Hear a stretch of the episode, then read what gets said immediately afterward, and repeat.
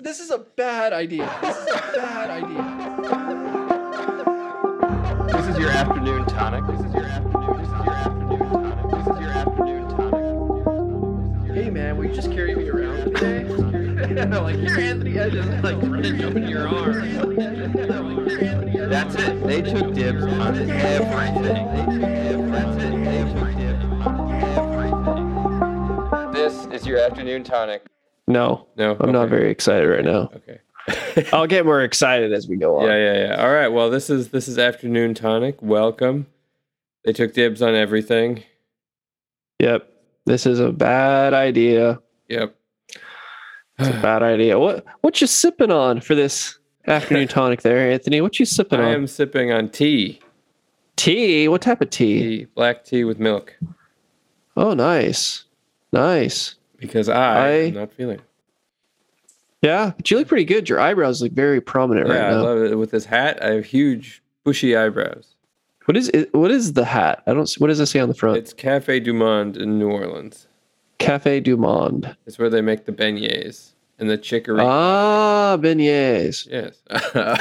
ah, beignets. Beignets. Yeah. What do you drink? That's it. They have a song about that, right? Baby loves beignets, beignets, beignets. Something like that.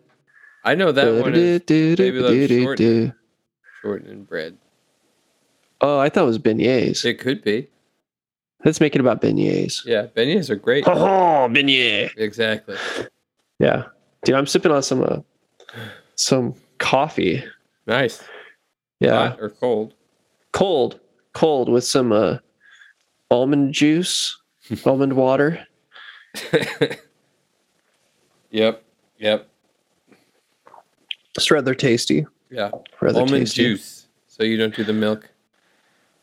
There is no such milk. thing as almond milk. There's that. There's, not. A, there's a comedian who does a bit that I've seen go around a little bit about er, lately about how we need to stop milking things. Yeah. Yeah. It's a real problem. It's a real we've problem. started milking too many things. Sure. I okay. The one, one, the most recent one that I don't get is uh, oat milk. You don't get it. I don't understand what oat milk is. I mean, I don't understand what almond milk is either. But but we've made uh, almond milk at our house. You just like soak the almonds. Yeah. And you blend them up and like strain it. Yeah. So I, I get it, but I don't understand how you do that to uh, oatmeal. Maybe it's maybe it's the leftover of oatmeal. You know, like what's left in your bowl that you don't finish. What's left over? Well, like if you have a little bit of like milk or whatever left over, Uh huh. Maybe because Oh, I see. 'cause No, but do- this was like they had this in the boxes, like right next to the uh, the almond milk. right. But they It's called but they milk. also sell ice cream that's flavored as um, cinnamon toast crunch milk. You know, like the the milk I- I- after. So yeah, yeah, yeah, I, I know exactly what you're talking about, and I, I, I myself have had a bowl of cinnamon toast crunch cereal, Yes.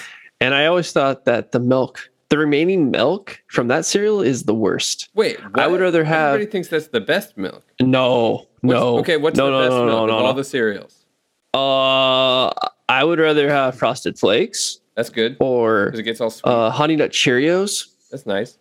Uh, even even Captain Crunch, I would do over Yeah. cinnamon toast. Really? Cinnamon toast, I don't.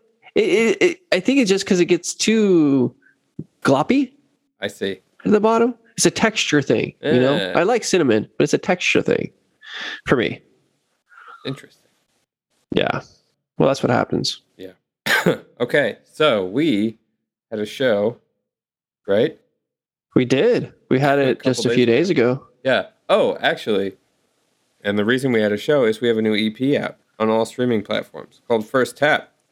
So we That's are right. a band as well as a podcast. So uh, if you're interested in hearing our music, you like our music, go on Spotify right now. Check it out. It's called First Tap. Our name is Sap and Claw Elixir, which is down below. You see the afternoon tonic with Sap and Claw Elixir. We are Sap and Claw Elixir, and the name of the album is First Tap. It's available on Spotify, on Apple, on Amazon, on any and any major streaming service. I think it's even on YouTube, so you can get it anywhere you listen to your music. That's cool. Yeah. How's it been doing? Have you has anyone listened to it yet? Yeah, a lot of people. It's uh Really? I think we're like double platinum. Wow. Yeah, so get on board, everybody. If you haven't listened Wow, yet, double I don't know where you've been, but Wow. That's pretty impressive. I wasn't expecting that tremendous of a of of, of acknowledgement that quickly. yeah, it's great. I I mean, guess it it's kind of hard. say they liked it, but that's just how many people listen. I see. I see.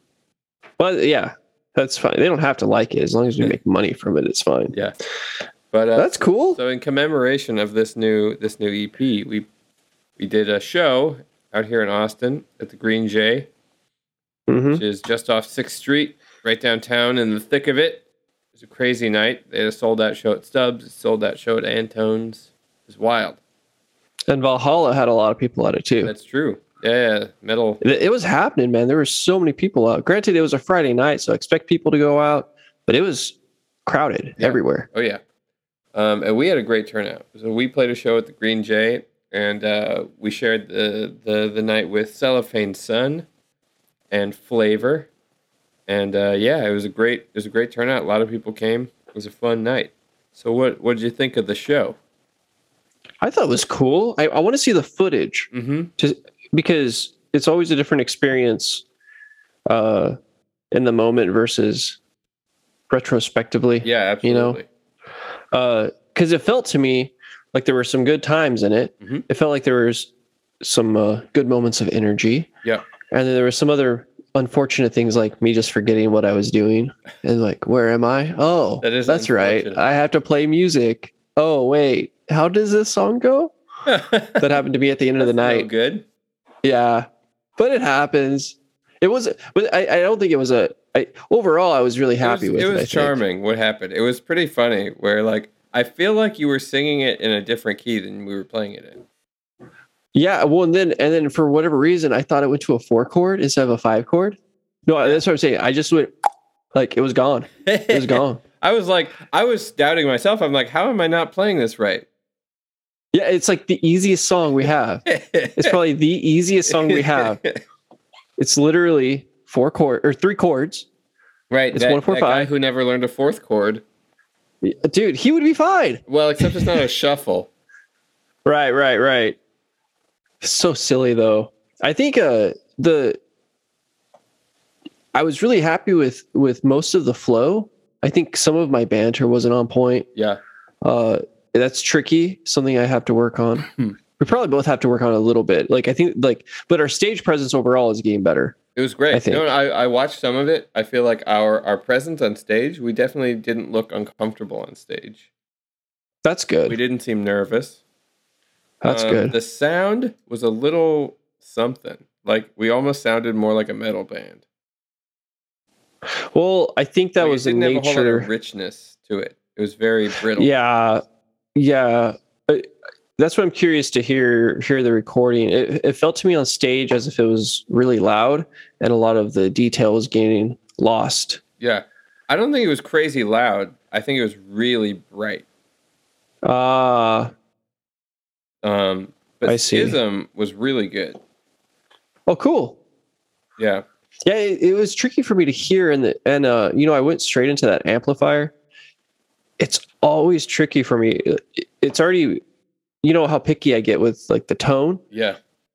Then you add Arco on top of that, Yep. and I just like in my head, I was like, man, I can't tell if this what this sounds like at all. I see. right Yeah, because the you lose the the sound it just like turns into something else when it goes Yep. through an amp like that Yep. you, you lose like the the, the the the sound of the hair Yep. in my mind So Uh, eventually we'll we'll want a a nice amp that you can bring with us. well i mean eventually what i would prefer is that we play with like just like a stage monitor between the two of us Yeah. so it's more of just a reference point and then all the sound is going out Yeah, yeah. I mean, that's what- don't that's what I would think would be the best. no and i think that that would uh, Monitors weren't too loud. I don't think were they.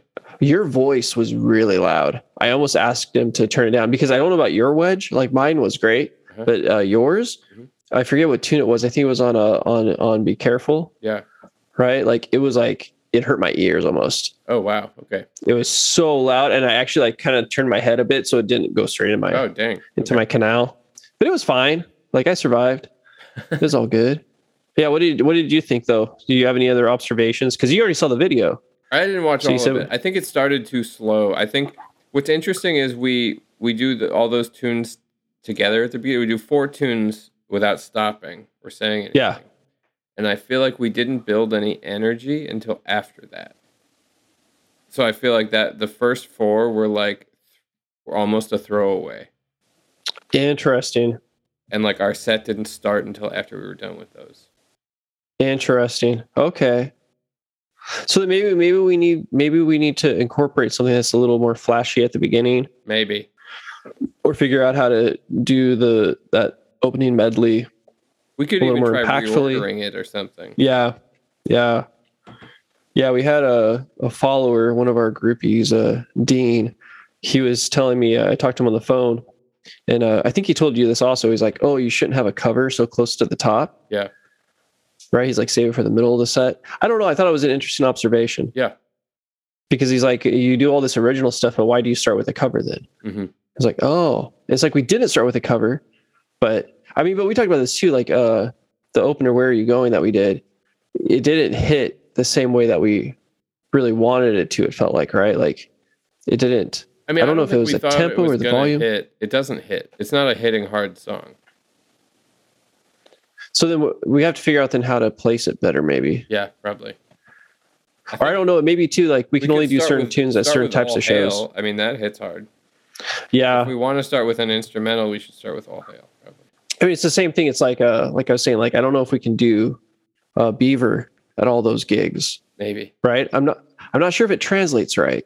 You know, like maybe we have to go to where we have like sets for loud settings, and then it has to be Yeah. like a little more.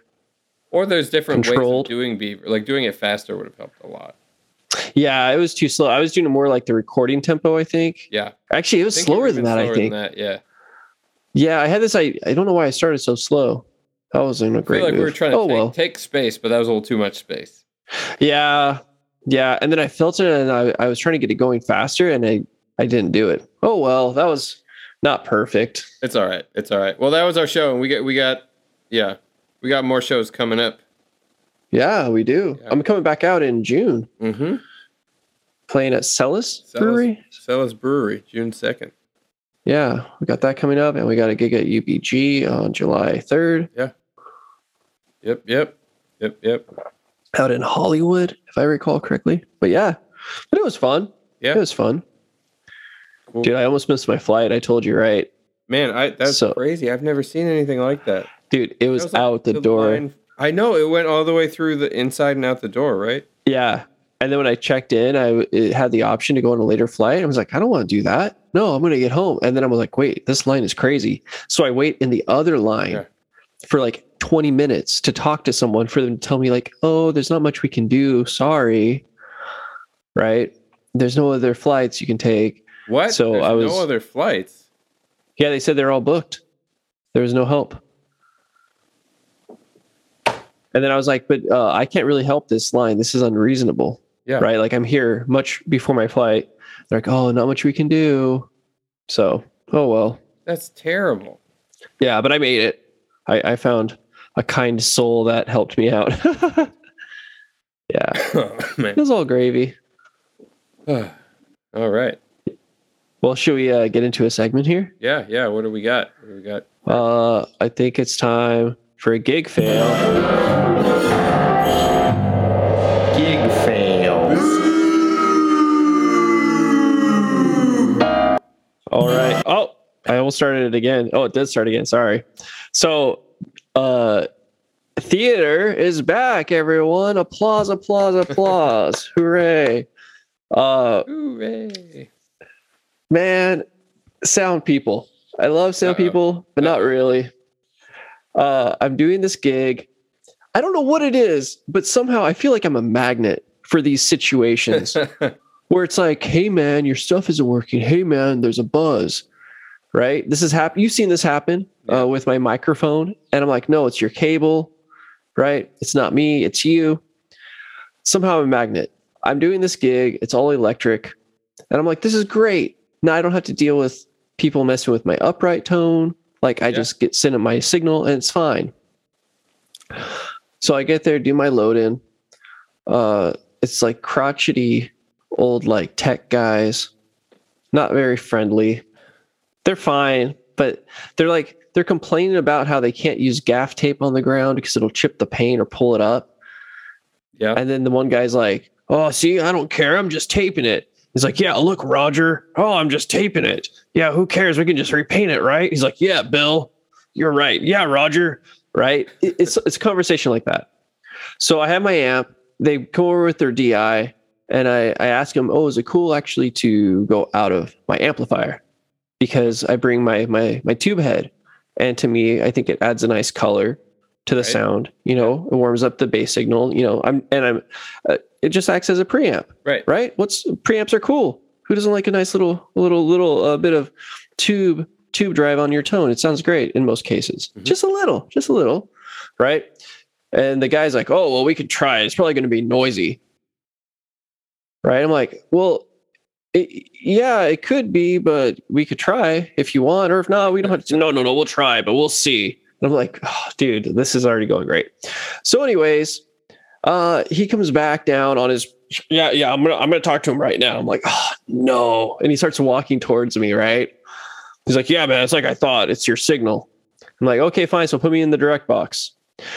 The guy goes and gets like a like a left right XLR. It's like a stereo plug, Okay. which I'm like, this is weird. You should just use a single quarter, but whatever. Maybe he knows something I don't. Whatever. And he's like, yeah, yeah, I'm taking care of it right now. He talks on his on his headset. Okay. He unplugs it. He also unplugs my amp, but he leaves my amp hot. Right? He doesn't ask me to mute it, turn down nothing. He puts the plug in and then starts to plug in my amp. Coo, coo. He's like, oh, right. It pops. Anyone that doesn't know this, like you have to be careful Yeah. when you plug in the line because if it's hot, it's like it's like doing a car battery, man. There's a charge there, Yeah. and it comes out as a as a pop through your speakers, Yes. and this annoys people, especially if you're doing it to someone else's gear. It's like Yeah. going up to someone's car and keying it. It's like, oh, I'm sorry, did I do that? It's like, yeah, you did. It's your fault. It's pre- it's So I funny s- to do that in front of somebody too. Key their car. Oh, did I too? I'll have to try that next time, see how they react. So this happens, right? And the whole pit hears it. Everyone like turns around, and I say in a fairly loud voice, "Well, I'm glad I didn't do that." Right? Like this guy's disrespecting my gear. Yeah. Right? Like, it- and he's supposed to be a professional. He's getting paid probably much more per hour than I am to be there. I mean, Right? I know the sound people with this particular company, and they are Dude, hopeless. it's it's not very encouraging, right? So that happens, and then I hear him talking through the headset again, like, no, there's still a buzz, right? And then another guy comes down and starts asking me about my gear, right? He's like, well, what type of bass do you have? Bizarre questions. It's uh, like, what do you mean? What type of bass do I have? He's like, is it active? And I'm like, it is, but I actually have it passive, and I have both coils on full because I know that that can cause, you know, some hum. I'm aware of this, and that's why I have my settings the way I do, so that there's no hum. Like, because they're single coils, right? Like anyone out there that plays a Strat, you know what I'm talking about, Yeah. right? This is a, a common thing. So they're rah, rah, rah, rah, they're talking back and forth. And they're like, oh, let me try a different cable. This Joker does the same thing again. Goo. And I'm like, are you serious, man? Like you could you just said? ask me to mute it. Yeah. I'm like, you could just ask me to mute it. Like, why are you touching my stuff and popping my speaker? Mhm. Right? He's like, oh yeah, yeah. Well, it should be better now. Dude, it still wasn't. They had to come down again, and then they changed out the direct box. They're like, oh, it was a bad direct box. I don't know what's going on, man. I was peeved. I got peeved. So it wasn't my fail. Did someone they, like, else. not it's have fine. like ground lift on the other direct box or something? Did they check? I don't know. So That this is where it gets more bizarre. Pop-up. They could check that. This well, they they did change the ground lift, right? And then they were still, and then finally, they and then they changed out the box. Like, oh, that's better. So then there's this funny thing that happens.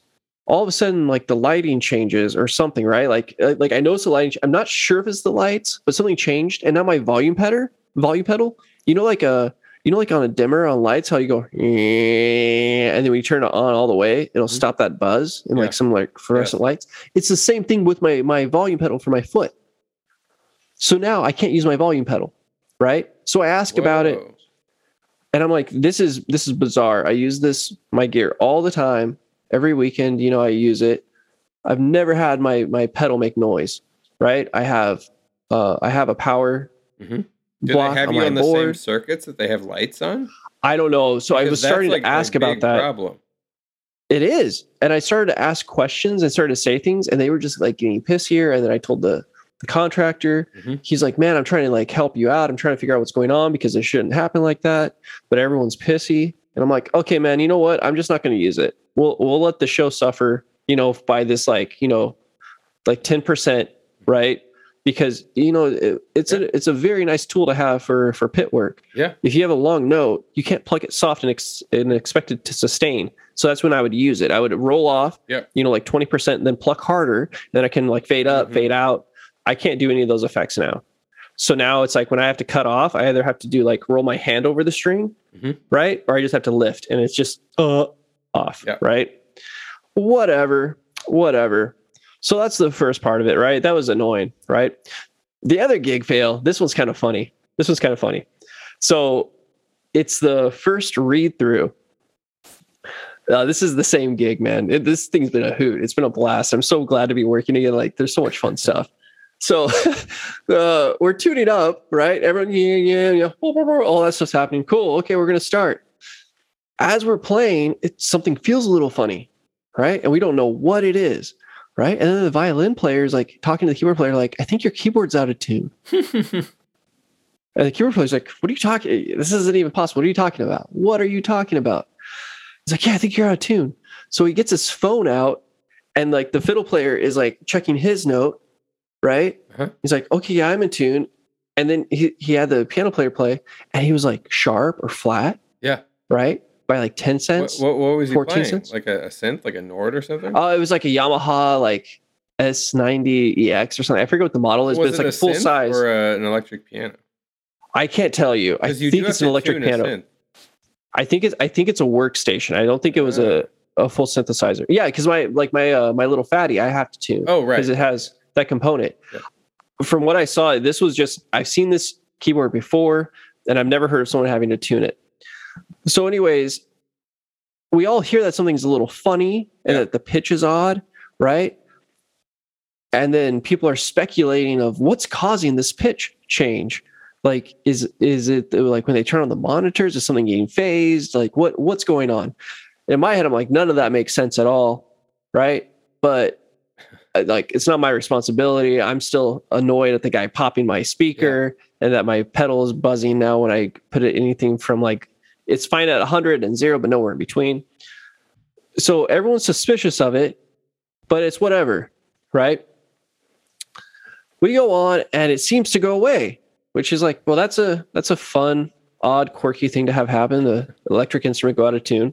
So, dude, we had our matinee yesterday. We tune up, everything's dandy as candy. We start playing. Ooh, dude, it was off. The keyboard, it was so out of tune. It was not just a little, like, sig- like significantly. Like I would play a note, and I was like, "Dude, am I playing the wrong note?" And I would look at my hand. I'm like, "No, that's a G natural. Okay, that's what it says on the page. How does it sound?" And it was seriously like, "Whoa, whoa, whoa, whoa, whoa, whoa, whoa." Oh, it, man. it was like I was hearing beats Oh man. then the woodwinds would play in the strings and it sounds like it's it sounded terrible terrible right? Like uncomfortably out of tune. Not just like a little bit not like oh it's a what fat was going tone. on? so dude everyone freaks out. The first like uh you know it's like a few tunes back to back in the beginning of the show it's Yeah. like three cues or so right? And everyone's like what is it? Right? And everyone starts looking at the keyboard player. He's like what do i what? I'm just playing. I'm just playing. Dude as soon as like the third cue ends he hop like three people hop up and go start talking like what's going on over here? Right? Because the woodwinds can't play in tune the violin and the cello can't play in tune the md walks off the podium like what's going on? He's like i don't know. I don't know what's happening. I'm just playing the notes. Right? And they start like they start turning it on turning it off. Unplugging it plugging it back in. I'm like i don't think that's going to change it. Right? Then they start playing. It's like oh it's better. And then it's like no it's not. It's not better right so the whole first half is agonizing Oh, Right? It's not great someone figures out to check the mod wheel Uh-huh. somehow it had creeped up And it so when i come back the to tuning, the yeah the the so it was uh assigned to tuning. the modulation wheel Yeah, I understand. Yeah, yeah, yeah. So it was assigned to tuning, is what it sounds like. Yeah. So the, you know, like a lot of keyboards have like at least two wheels, Yeah. like that, where have a pitch bend and a Yep, mod wheel yep. that uh, can be used, like you said, for tuning or for uh, for Yeah, vibrato, Tons of things. right? Various things, whatever you assign it for. So when I came back down to the pit, uh, I heard them be like, "Yeah, just get some gaff tape," right? And they had taped down the uh, the mod wheel, man. And then uh, and then he's like, "Yeah, I didn't know what it was going on." Dude, the situation was hilarious. So then we tune, and he hits the A, and I hit mine, and I just smile at him, and then everyone's like, "Yeah, you're in tune." So that was it. Wow. pretty spicy for the opening of a spicy. show, they though. mad To, uh, him? uh, not really. It was more of a like, oh well, that's kind of a bummer that that happened that way. But what are you gonna do? What are you gonna do? Man, I would be like, I'd leave thinking I was fired for sure. I mean, I, thought it was a little funny. fired. Yeah, yeah, I understand. I, I thought it was a little funny that that he didn't think to check that. You know, I mean, But- like, I would be checking everything. right? That's the thing. It's like, so I was working doing sound of the church last weekend, Uh huh. and uh, the the the other guy who usually does sound with me wasn't there, so I had to do both the live stream and in house by myself. Oh, it's a lot. Yeah. So I'm doing in house, which is like it's this weird thing where in house has to come first, but it has Mhm. but it can't not go to the stream. Everything has to go to the stream. So I Right. had like one ear on for the stream and one ear in off. And the stream had this like phasing sound in it. Uh oh. It was really weird, this like digital phase. And I couldn't figure out what was happening. And I kept checking the the sends that I was sending to the stream. It, it like sends through a matrix to the stream. I was checking the buses that all go to that matrix. I was checking everything. Like every minute, every like second I had that I didn't have to do something active for in the house. I was like Mhm. checking the send, checking the routing. Is something being sent twice? That's causing like a phase delay or something Yeah. like that and like I, I couldn't figure out it I couldn't figure anything out at all. And it turned out that the that the guy running video had set uh, a six frame phase offset on the audio on purpose because he to like sync it better with the video because there's like a six frame delay or something. Oh, okay. And okay. so then we put it back to none, and it was like that was gone. And so we decided it was better to not have it sound weird. Yeah, I think so. But it was this thing where it's like I just took every second I possibly had to check everything I could. And I feel like in that situation, if I was sitting at that keyboard, I would be racking my brain. I don't know. It's this weird. It's this weird thing where it's the the the attitude of taking the responsibility on yourself. Versus Yeah. I'm just playing the notes. Like you're Yeah, the one well, at the keyboard. right. Like your job is to make that instrument work properly. Yeah. Well, I, I don't know what I, I think that with those instruments, because they're perfect in the sense of they can't go out of tune, Right. I would think that you it would be almost instinctual to check the mod wheel because that's the only thing that can affect pitch. It's crazy. I mean, they could have had a transpose on. They could have had something on. Yeah, yeah, yeah. Well, and he checked that. And he's like, no, it's not on transpose. Fine. Right? It's like, It's something. What's your what's your A set at? You know? Yeah. And he was checking all those things. I don't know, man. It was Like I'm imagining a violin player playing out of tune, and they're like, "What? I'm just playing the notes." And then someone's like, "Oh, look, the peg isn't tightened enough." yeah, it's a little bit like that. I mean, but to be it, it- these keyboards, right? It literally is just like press and play. Like there's no tuning required. You I know? just mean, So I yeah, think- fine. There's no troubleshooting like required apparently. Yeah, because nothing ever goes wrong. I still don't know how the mod wheel moved by itself. That's the other one I He can't probably doesn't know what the mod. It probably. I, I actually I don't know if it's a heat. This person probably doesn't know what the mod wheel does or something like that, and was just futzing with it. It's possible. It's possible. They're just playing the piano part. So I don't know. But yeah, what a hoot. Well, because probably they're running through MainStage, right? No, Oh, they're not. I think they're just doing piano. oh, The, the second keys is doing MainStage. okay. I don't see a laptop set up. I think they're just doing like some sort of piano So it's just their rig. They're not even running Yeah. through the Yeah. the, the contractors. Right. Eh, that's way their fault then. well, that's the gig fails. That's a big fail. Yeah, yeah, it was pretty spicy. I feel like if I was the contractor, I'd be like, I want you to spend this week and just like do some, spend some time with your rig. I think I, I was it. under the impression that this person has never experienced this before, which again is like it's a little funny. Yeah. I don't know, or maybe it's not their keyboard. maybe they're borrowing. I don't know what's happening, man. Yeah. But Yeah. Well, that, Yeah. that's that's our excuse me, our jig fails. Yeah, Jake fails. Shall we move on? Yeah. Let's. Is it is it time to uh go to a darker place?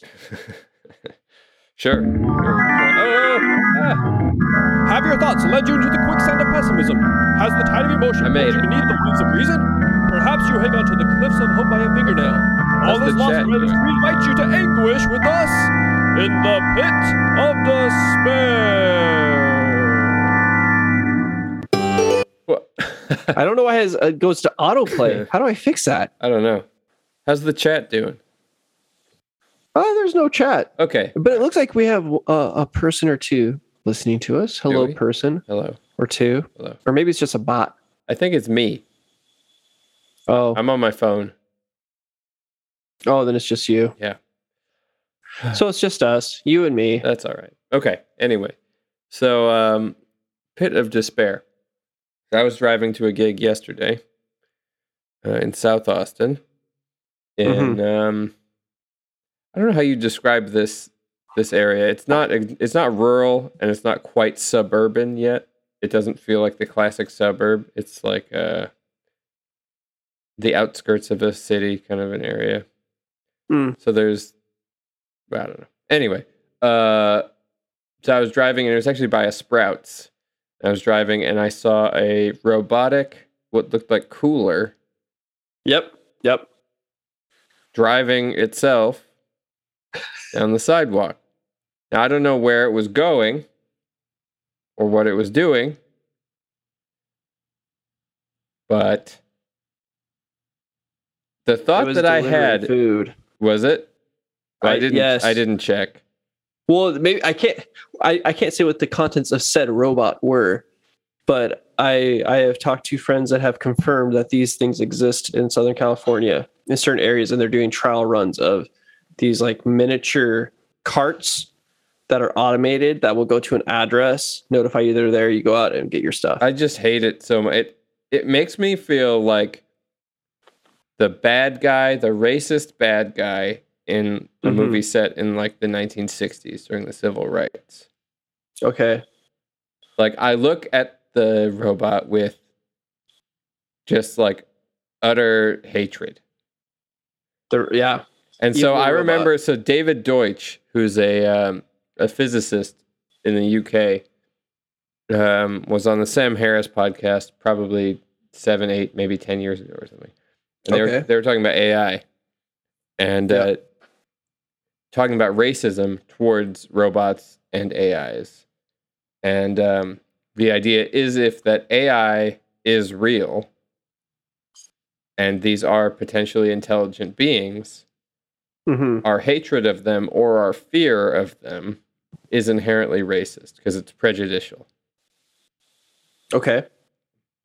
And it's this thing where I have this inherent dislike of of this type of technology. And I've had it for a long time and it isn't just robots even. It's it's technologies that disrupt human connection. So Okay. uh, the the self checkout lines at grocery stores, Yeah, yeah, yeah. Like simple- Yeah. sim- I, I don't use them. I don't use them. Simple little things like that, or um, uh, answer machines where you like push buttons and a robot kind of helps you through a menu and all that kind of Mhm. stuff. All this stuff is is it sucks to me. I don't like it. Um, and I see that the r- robotic delivery is sort of in line with that, and all Sure. of these all of these forces pushing pushing communities and society apart from each other, atomizing us further. Which is funny because I am sort of a, an avid individualist, But I'm not against community. And in fact, I think the only way for an individualist society to work is community cooperation. Which is it's this funny kind of other side of the coin because the only way for like a a, a socialist dystopian nightmare society to really take hold is for us to be completely atomized from each other and be fully reliant on some larger power. Right, but that's kind of what's happening right now. Right, exactly. Like It seems. It seems we're like we're we're losing our teeth, we're losing our muscles, we're losing everything. It's going to be like WALL-E. Do you do you remember that movie? Have we talked? About I don't think movie? I, I saw it. uh, it's this movie that's it's set in the future, and Earth has become a, a junk heap. And everybody lives in space where everything's done for them by robots. So everybody's really fat, and they're these big fat blobby people, and they just like live in these floating uh, chairs. They just go to like a restaurant and a movie, and and takes them to their bed and Ugh. takes them to their whatever. And everybody's just really soft and fat and jolly. Weird. Dude, so how can you be against technology? Like, Wait, or le- you, you you clarified you clarified somewhat that it was against uh, technologies that remove human connection and interaction, Uh-huh. right? But you're also way into into effects and processing. Uh-huh. Like you spent hours working on our EP, Uh-huh. right? And that's all done through nothing but technology. I'm not against technology. I don't think technology is bad. So only technologies that. So what's what's what's bad about having a delivery cart? Nothing. Is it because it's not a person? Because it, uh, you would rather have the there's UPS there's show nothing up or the bad in and of it. Here, here's the thing. There's nothing bad in and of itself. If you're an inventor and you're like, hey, look at this. I made a delivery cart that delivers for itself, and you go, hey, that's neat. Like I think that human innovation is great. I think that's Mm-hmm. actually how how we survive better and better all the time. It's just it's like I don't think a house is a bad thing, and it's probably a little bit better than a tent, Mm, especially if you're trying to have kids because Sure. it's easier to keep bears and lions out. Um, but um, so I don't think it, these things are bad. I don't think developing new types of carbon fiber picks that don't degrade as fast is a bad thing. I think that um, it's when the purpose of that thing becomes siloing control uh, mm, into a a body like a government or a corporation or something like that that takes away people's ability to have power with each other mhm, mhm, mhm. and have strength with each other and have strength in themselves. So once once it's actually deteriorating your life, it, it becomes sort of diminishing or actually negative returns. It's a little bit Sure. it's a little bit like the over sanitization of society. If we end up killing all of our immune systems because we sanitize everything to the point that our immune systems are so weak that we'll die with any germs, then Right. we've that that is a counterproductive technology. That doesn't mean that I think that all sanitization is bad Right. I like I don't think there should be like feces everywhere. I think you should clean things up because you don't want to live in an unhealthy environment. But you can go too far. I told you that uh, I haven't seen it, but I had a buddy telling me that uh, if you go to like a, a Chili's, Uh-huh. that there's a, a robot that'll tell you where to sit. Hmm Now you like go up tell how many people are in your party, and it'll tell you what table to go to. hmm And there's also a robot that delivers appetizers now. Yeah. I wonder how much more it's going to go. I mean, uh, I haven't heard anything recently, but I remember uh, they were doing trials of using drones to deliver small items. Yeah. I mean, that would take it to a whole nother level, Yep. Right? Because then you don't even need a an Amazon driver for for many of those orders. Right. I mean the there there's one piece of despair in it in that it is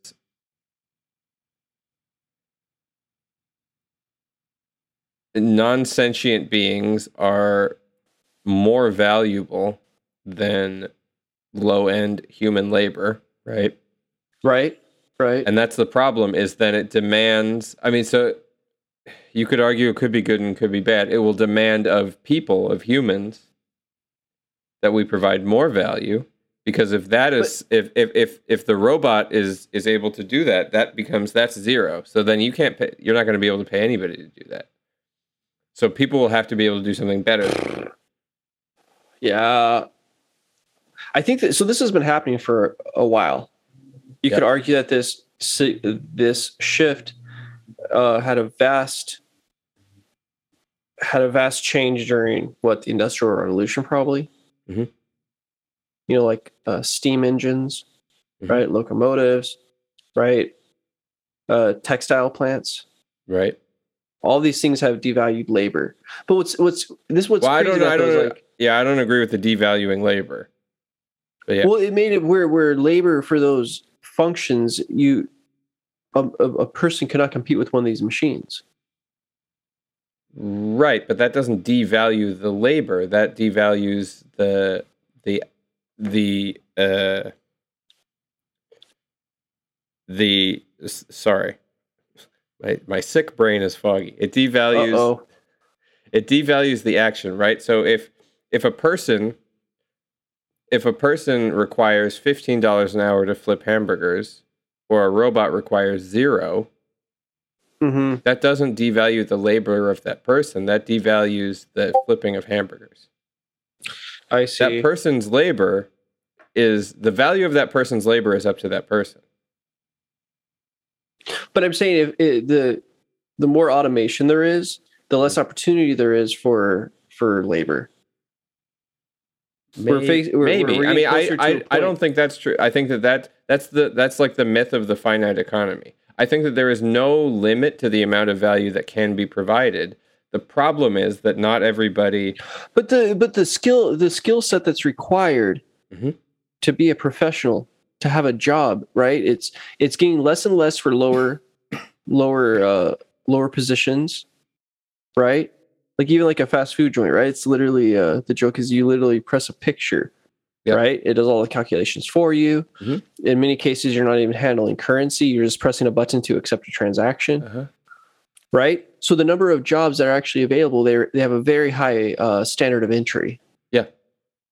Right. Like even the gigs, like uh, I don't make a tremendous amount of money compared to other musicians, but even at my position, like I feel like uh, the standard for entry is Right. so high. Yeah. It takes so much effort and so much skill, right? And you have to maintain that, right? It's uh, and there's less and less of these opportunities. Like people are Right. fighting over these gigs that pay a hundred bucks. I don't actually think that's because of automation. I think that that's a. I think it is though because there's so many herring. recording. There's recordings. There's tracks available.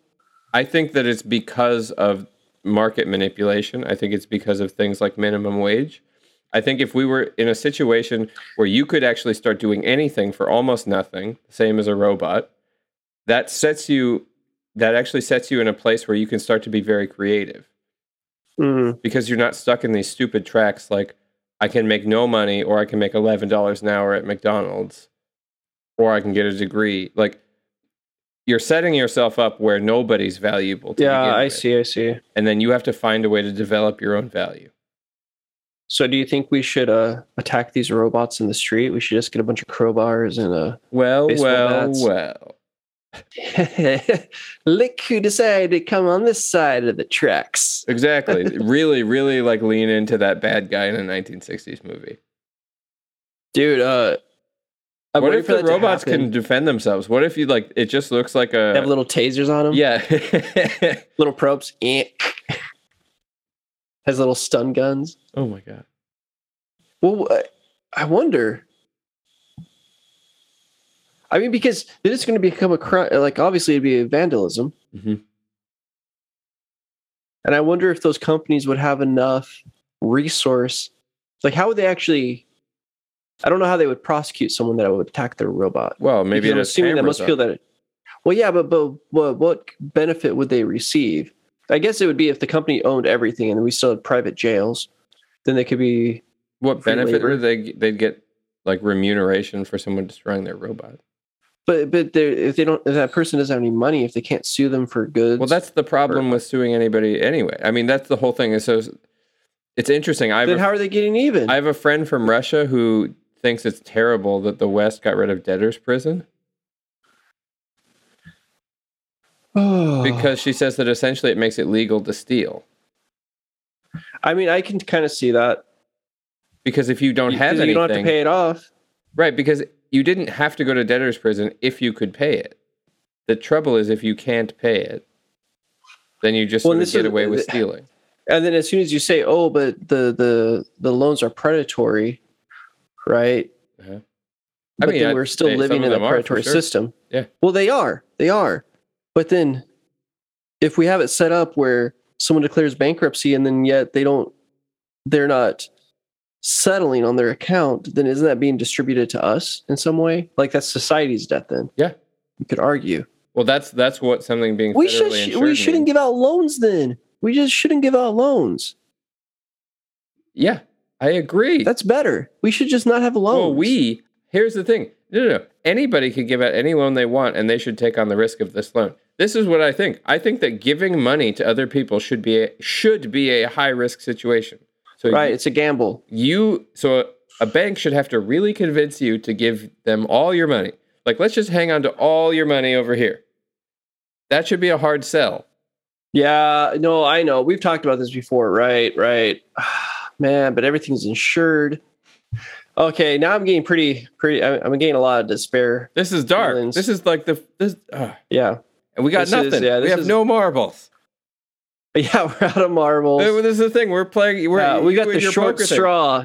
We got the shortest We have straw. like two dollars, and we're playing with somebody with like fifty million at the table. Yeah, yeah. This is So we can yeah, go all in to try and like nickel and dime them. but it doesn't matter. You It's can't win. work. Yeah. This is this is where we have to have a very significant shift in economic policy, or we're kind of up a creek. Yeah. We're very much up a creek. And that's what it is. That's it, well, that's guys. cheery. That's cheery. So the robots are going to take over. There's not going to be any jobs left for us. Yeah. yep. Yep. For oh doodles. All right. Well, Well. I, I feel I feel cheery now.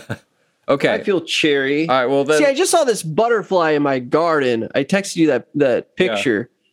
I was so excited. all right. And I'm like, maybe life will work out. And then I'm realizing that's the only butterfly I've seen like that in years. And that's why I was so happy to see it. I'm like, There's the tons of butterflies one. here. okay.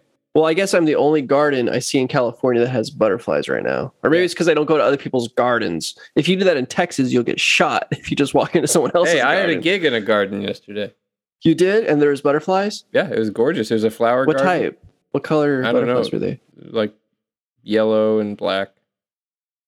Like the type I sent you? The Yeah, it picture? kind of looked like that a little bit. Yeah. I love those, man. Mhm. So gorgeous. Okay. Well, actually, now I don't feel as I, I shouldn't have talked about that because now I feel happier talking about the right, that- butterflies. that's I fine because now we can hear a word from our sponsors. Oh, that's right. Is it is it time for a I baloney think it news? is. Okay. Okay. I don't have a banner. Baloney News.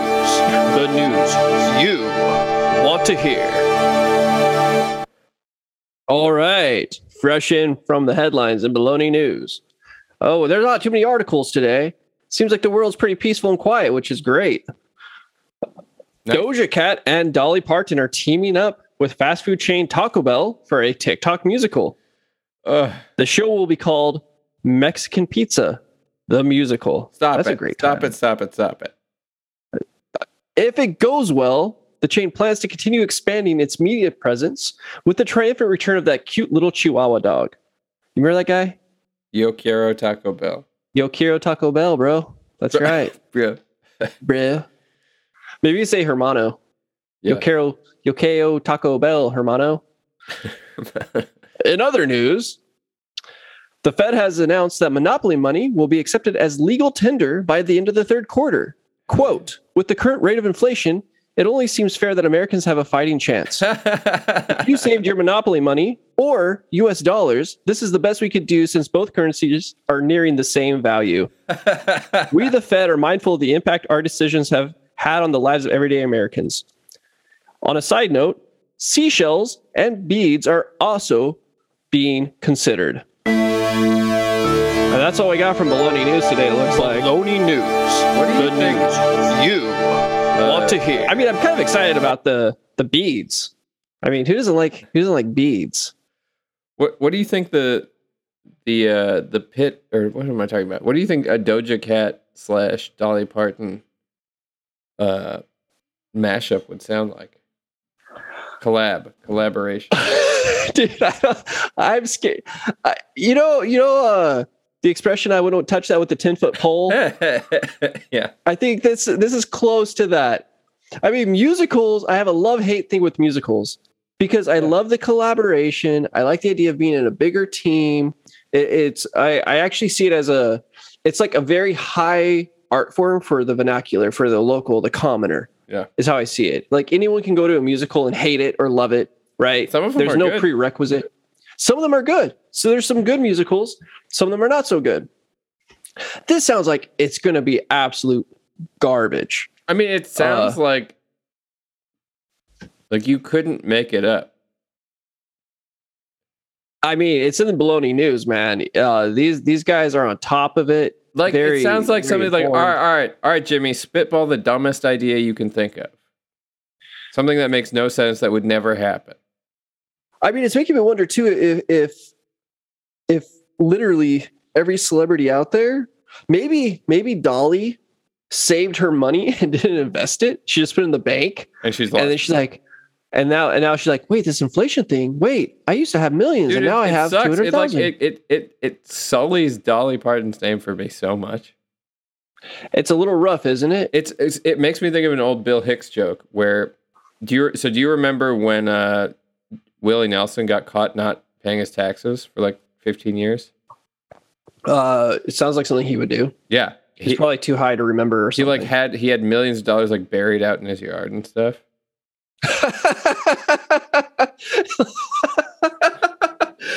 really? Yeah, he owed like a lot of money. He was But he, but you're telling me he, he had a, had a trunk of money in his backyard. he just dug a big hole, and like put his He's like, I know Like, we're gonna find do. it now, feds, and he takes a, a drag of his spliff or something. That's hilarious. yeah, uh, but but so in like the early '90s, he was doing Pepsi commercials Okay, because he he like needed. The that's money. right. He needed the That's money. right. I remember this. He was hurting, and uh and uh, What a sellout! Bill Hicks was talking about how sad it was, how it was just like this this shell of a once great like musical figure, like hawking Pepsi, and how gross that is. That's pretty. Yeah, it's it's unfortunate. And he's, he's talking about how you, you he uh, he has no respect for any any um any artists who who do ads for big corporations like that. I mean, this is where. And it's like I as soon as you do an ad for Pepsi, you're off the artistic roster. Yeah, I think so.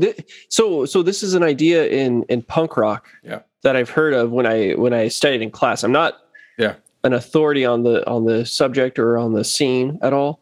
But this idea of if you're mainstream, if people like what you do, if too Yeah. many people like it, it means that you're not doing it well enough. Because as soon as you have mainstream appeal, right, you're you're you're not doing it. You're you're you're like a pop star, and that's not cool. It's very uncool. So this is actually I think about this because we do we do a, a a cover or an arrangement actually is what I'd call it of the song Schism by Tool, Yeah. and I would say that that is the most mainstream possible way for us to do any kind of like proggy thing. Mm-hmm. because that song is super pop. Like everybody knows that song basically, and like it makes everyone lose their minds. And anybody who isn't even a Tool fan vaguely knows that song. Right. I mean, it's a cool So tune. we're kind of being sellouts ourselves by picking that one. Why didn't we pick some more obscure prog thing that's harder to do? Because like that song's not even that hard. So, but then is it is it being a sellout to play a major scale? I mean, that's been done before. Well, well, so th- like when I was doing that free improv because because if you're gonna if you're gonna Yeah. take that example, you have to take it to the extreme, right? know, and be like, absolutely. maybe maybe we shouldn't be playing instruments. Maybe we should just be grunting and throwing paint on the wall and, absolutely and assaulting robots, and that's our performance piece. But you've I've shown you some of the stuff I used to do like that. Yeah, you're a weirdo, dude. But like yeah, so like when I was playing with the Instant Composers Pool in the Netherlands, it was it was like that. So like they'd be like, "Well, you can play a major scale. Like there's no rule that you can't, but you do have to question why you're drawing on historical structures and things like that." Man, because it's comfortable. Exactly. it's like eating. It's like it's like to me, it's like having a good like enchilada, man. It's just it tastes good. Like why why mess with it? Yeah, I don't know. I love enchiladas, man. Most comfortable food in the world to eat. Yeah. All right. Well, let's uh let's chug along here. Our uh, got value for value. got value for value. So this is our this is our segment where we we beg y'all for some funding.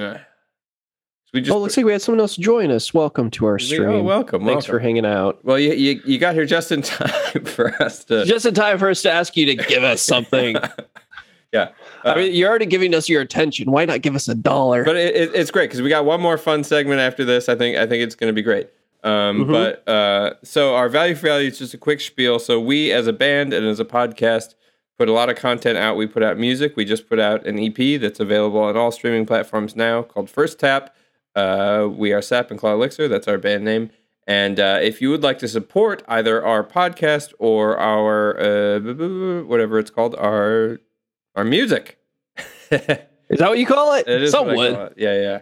You It's a bit of a dangerous category. yeah, but- yeah. There, there's a few things you can do. You can uh, donate to our Venmo, which is a QR code right up here. That's right. You can donate to our Bitcoin QR over here. And hey, Bitcoin's getting cheaper and cheaper all the time, so we'll take it. It's a bargain right now. It's Last I heard it was 27K. it's Bargain. amazing. It's so cheap. Just give us one. I just want one coin. it's awesome. Also, you can sign up on our Patreon below, and that has various tiers. If you sign up for just five dollars a month, you can submit topics or questions for us to discuss on the show. If you uh, subscribe for higher tiers, you can uh, get access to backstage videos. You can get access to extra mm-hmm. spicy content. If you sign up for ten thousand dollars a month, you can really just support us as a real classic Esterhazy style patron of Yes. the arts. Also, and, and that's the slap boxing fight, right? For 10K? that was that was just a five thousand dollar one time. Oh, one time. So for for a one time donation of 5000 Yeah. we'll we'll do a slap boxing yeah. match. Also, should I should I grab the koozies? Oh yeah, grab the koozie. Is right, it I'll there? be I'll be back. I had hang. I'll be right back. Okay, Here, stall, I'm gonna stall stall, for me. time. I'm stalling time. Da da da da da da da da da. Anthony's gonna go get our our merchandise. We just uh did our first round of merch, so we have some wonderful stickers and a koozie. And I gotta tell you, I've started using the koozie, and uh I'm getting into it. It keeps your beverage colder, longer, and it also keeps your fingers dry because you know a cold beverage equals uh, those little water droplets getting on your hand, and uh, I don't like that. There it is. Yep, our It's a brand new koozie. So the other thing is, if you sign up on one of our our Patreon tiers for ten dollars a month or more, we'll also mail you a koozie and a Yay. sticker. Yay! With an eager beaver. That's true. You can also come to one of our shows and get one of these Yep. things. Yep, or both. Yeah, yeah, they're fun. We've been all the options them. are on the table. Yeah. All right. Excelente. Time for our final segment of the day. Okay, here it comes. Welcome to the Elitist Corner, where we discuss the most pretentious matters of the mind. Oh. Nice. yeah. Okay. So for this one, we have we have a little clip um, that I heard today. Actually, uh, it was from the Lex Fridman podcast, and he was talking with Glenn Loury, who is uh, an economist at. excuse. me. Hang on. Ah.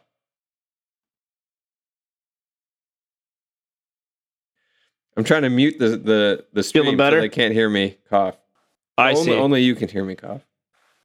Thank you. Yeah. So generous. Right. So Glenn Sharing is caring. Glenn Loury is an economist at Brown University, and uh, he has uh, a podcast called The Glenn Show, which he um, he does, I think, monthly podcast with John McWhorter, who is a linguistics professor at Columbia University, and then he has other Ooh. guests on. He's an interesting guy, um, and uh, he he has a lot of takes on social issues and racial issues and things like that. And so Lex Fridman had him on, and they were discussing uh, the old story of the the emperor with no clothes. Oh, Yeah. shall I play the clip? Yeah, go for it. Okay, here's a clip from the Lex Fridman podcast. I once read this book by um, a German uh, political scientist called Elizabeth Noelle Neumann. That was a, uh, the writer's name, Elizabeth Noelle Neumann. The book was called The Spiral of Silence. And the argument was there can be some views, some issues in society that get uh, defined in such a way that it's inappropriate to hold those views. And as a result, people who don't want to be shamed, who don't want to be ostracized, don't express those views. And when they don't express them, anybody holding the view, because they don't hear it said by others, think that they're the only one or one of the few who hold the view. And so they don't want to be the only one out there saying something. So they keep it to themselves. So now, this view, this attitude in society could be held by a large number of people, but because of the fear that if they were to express it, they'd be ostracized. No one says it. And since no one is saying it, the others who hold the view don't know that they're not alone, that they are not the only ones who hold the view. Uh, and hence they keep silent. That could be an equilibrium. It could be a relatively stable situation in which the emperor has no clothes. Everybody can see that this dude is naked. Okay. But everybody thinks that, you know, I don't want to be the only one to say it. And so we all kind of collaborate in this charade of keeping the view to ourselves. Then along comes uh, an event that uh, somebody decides to defy the consensus and to speak out. It could be a little kid who, in the story about the emperor has no clothes, doesn't realize that he's not supposed to say that the emperor is naked. The thing about the kid in the story who says that the emperor is naked is not that he's saying it. It's not even that other people hear him saying it. It's that everybody knows that everybody else heard him say it. Mm-hmm. Okay? The kid who speaks out and says the emperor has no clothes creates a circumstance in which it's common knowledge that the emperor has no clothes. Now, common knowledge does not just mean knowledge, it does not even mean widespread knowledge. It means comprehensive knowledge of other person's knowledge of the thing. Okay. So the spiral of silence is an equilibrium that is susceptible to being undermined by a process of of uh, a kind of cumulative process, a snowballing process of revelation that you're not the only one who thinks this way.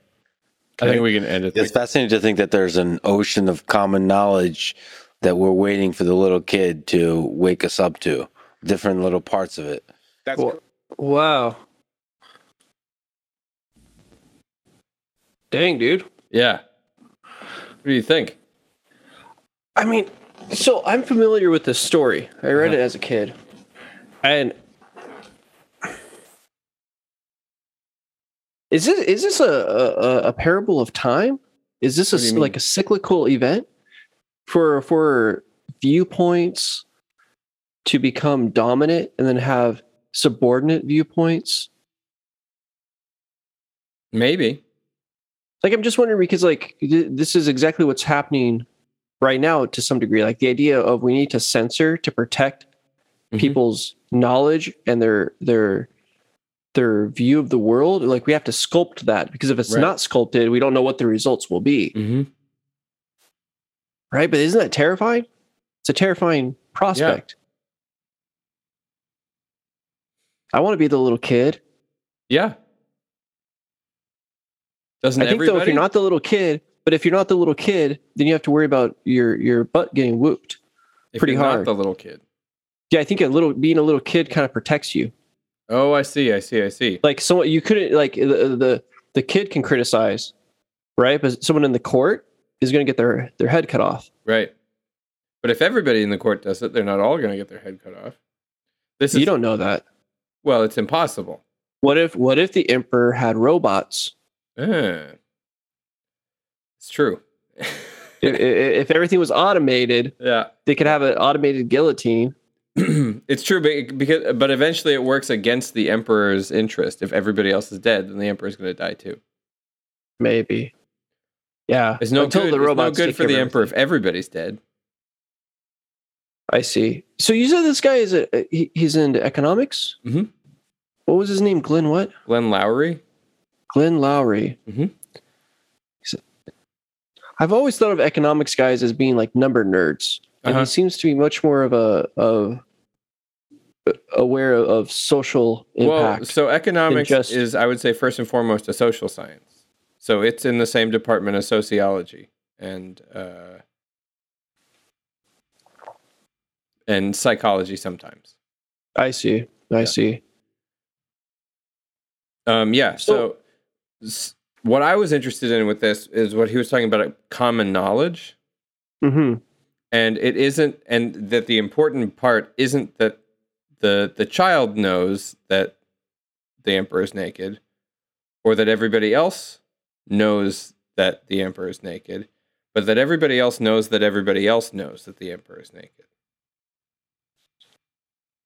So, so it has to be an agreed upon perspective. Well, it's not even agreed upon. It's the child saying it out loud confirms for everybody that everybody else knows that everybody else knows it. But then, what if the child said something that wasn't true and people still want to believe it? Like this is the problem Right. with, with how we sculpt our our reality. hmm Like, what is common knowledge? Is like how because then you would almost say then that uh doesn't that that requires individual discernment to align with someone else's. Right. Well, he said what common knowledge was. He gave a definition of it like a couple of seconds in. I don't know if you want to try and find it. Yeah, let me let me roll it back. Let me see here. Uh, the writer's name, Elisabeth Noelle Neumann. A little after that, yeah, I yeah. think. Book was That called- the who who hold the view, and so Oh, they right don't there. want to be the only one out there. And when they don't express them, anybody as a result, people who don't want to be shamed, who don't want to be ostracized, don't express those views. And when they don't express them, anybody holding the view, because they don't hear it said by others, think that they're the only one or one of the few who hold the view. And so they don't want to be the only one out there saying something. later. So they keep it to little later, themselves. okay. So now Let's says it.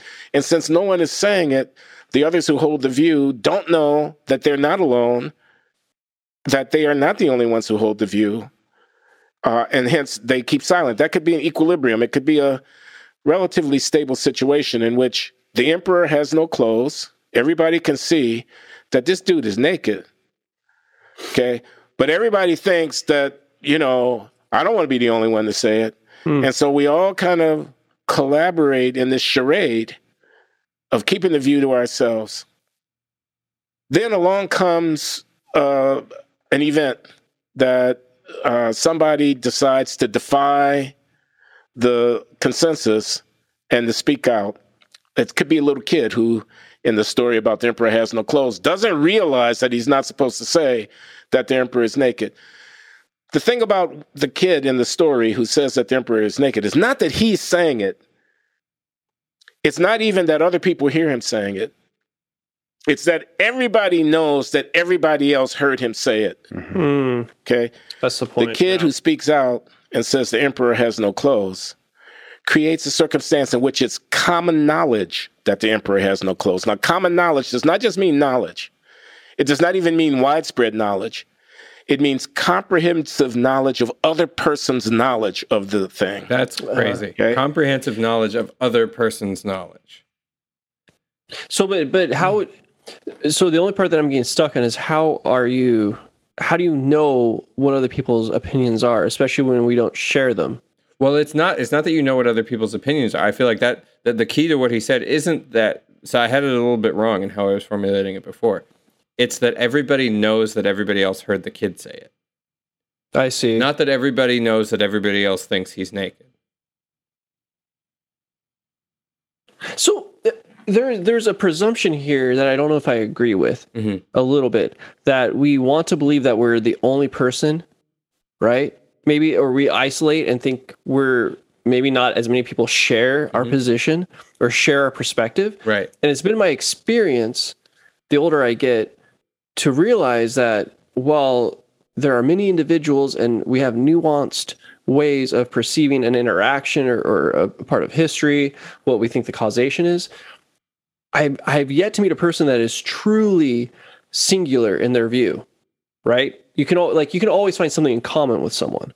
Mm. Yeah, yeah, yeah. Usually.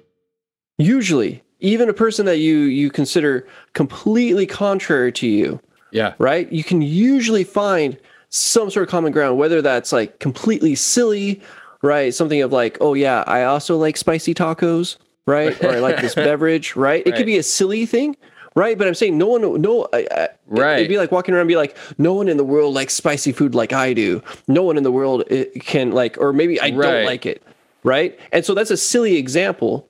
But even in uh, if we look at it from a political standpoint, Mhm. I haven't found one person in the world Yeah. that actually thinks that everything's on the up and up. Right? You go to either party and they can say, "Oh no, it's the Republicans. Oh, it's the Democrats. Oh, it's because we don't have Everything's independence." on the up and up. Yeah, that's what I'm saying. I've not, I've not met one person that believes in the system fully. I've not met one person, and they can have different reasonings Yeah. for what they think it is, Mhm. But that's where I draw like a little bit of a like. I'm not quite sure if I can can go along with this idea of like the person like, well, I don't want to be singled out because I don't think that.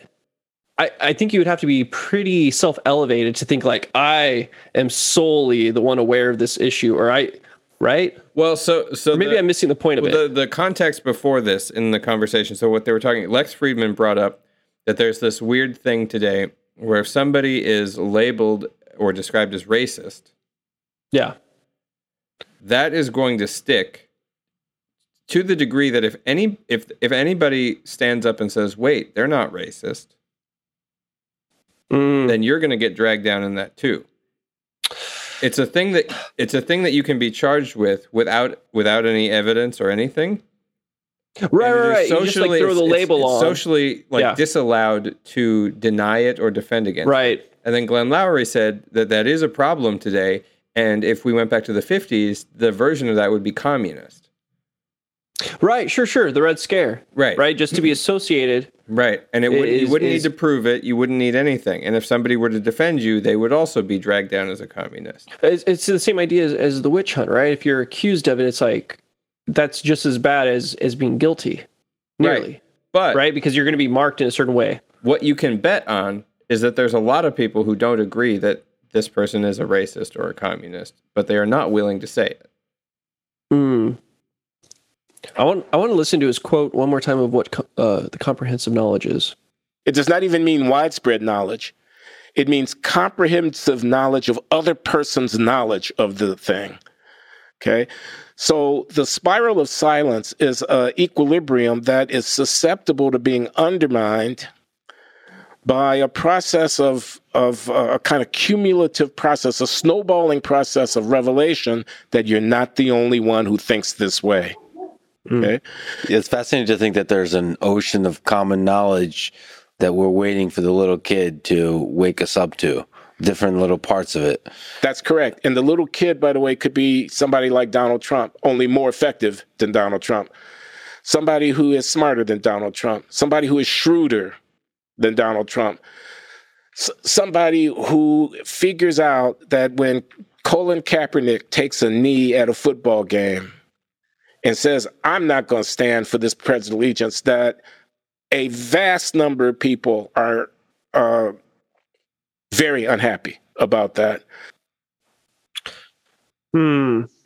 So I think, I I think that the the idea that he brought up there that was that that caught my eye is where the sort of waiting for the child and it's sort of the the the silence starts to unravel as more people see that other people. So the kid says, "Hey, that the the emperor does, is naked," and then Yeah. maybe somebody else goes, "Hey, yeah, I noticed that too," and then three other people, "Hey, yeah," and now everybody does it. It's the same as I've noticed with masks and stuff. There's there's places where if you if you go in without a mask, maybe the person you're with was gonna put one on, they don't, and then maybe somebody in there goes, "Oh, they don't have a mask," and they take one off. Right. I mean, I've noticed this with us sometimes, In what way? uh, especially in LA. Like we'll go into a place without a mask, and then I'll notice other people take masks off. Hmm. I mean, uh, when uh when I came in the airport, I was surprised to see like that is changing. And I but I think though that the motivations for different people are, are very different. Yeah. There's probably some that are like, oh, this whole thing is a hoax, Mhm. right? Stick it to the man. Don't trust Right. the government. There's other people that uh find it to be a comfort issue. Yep.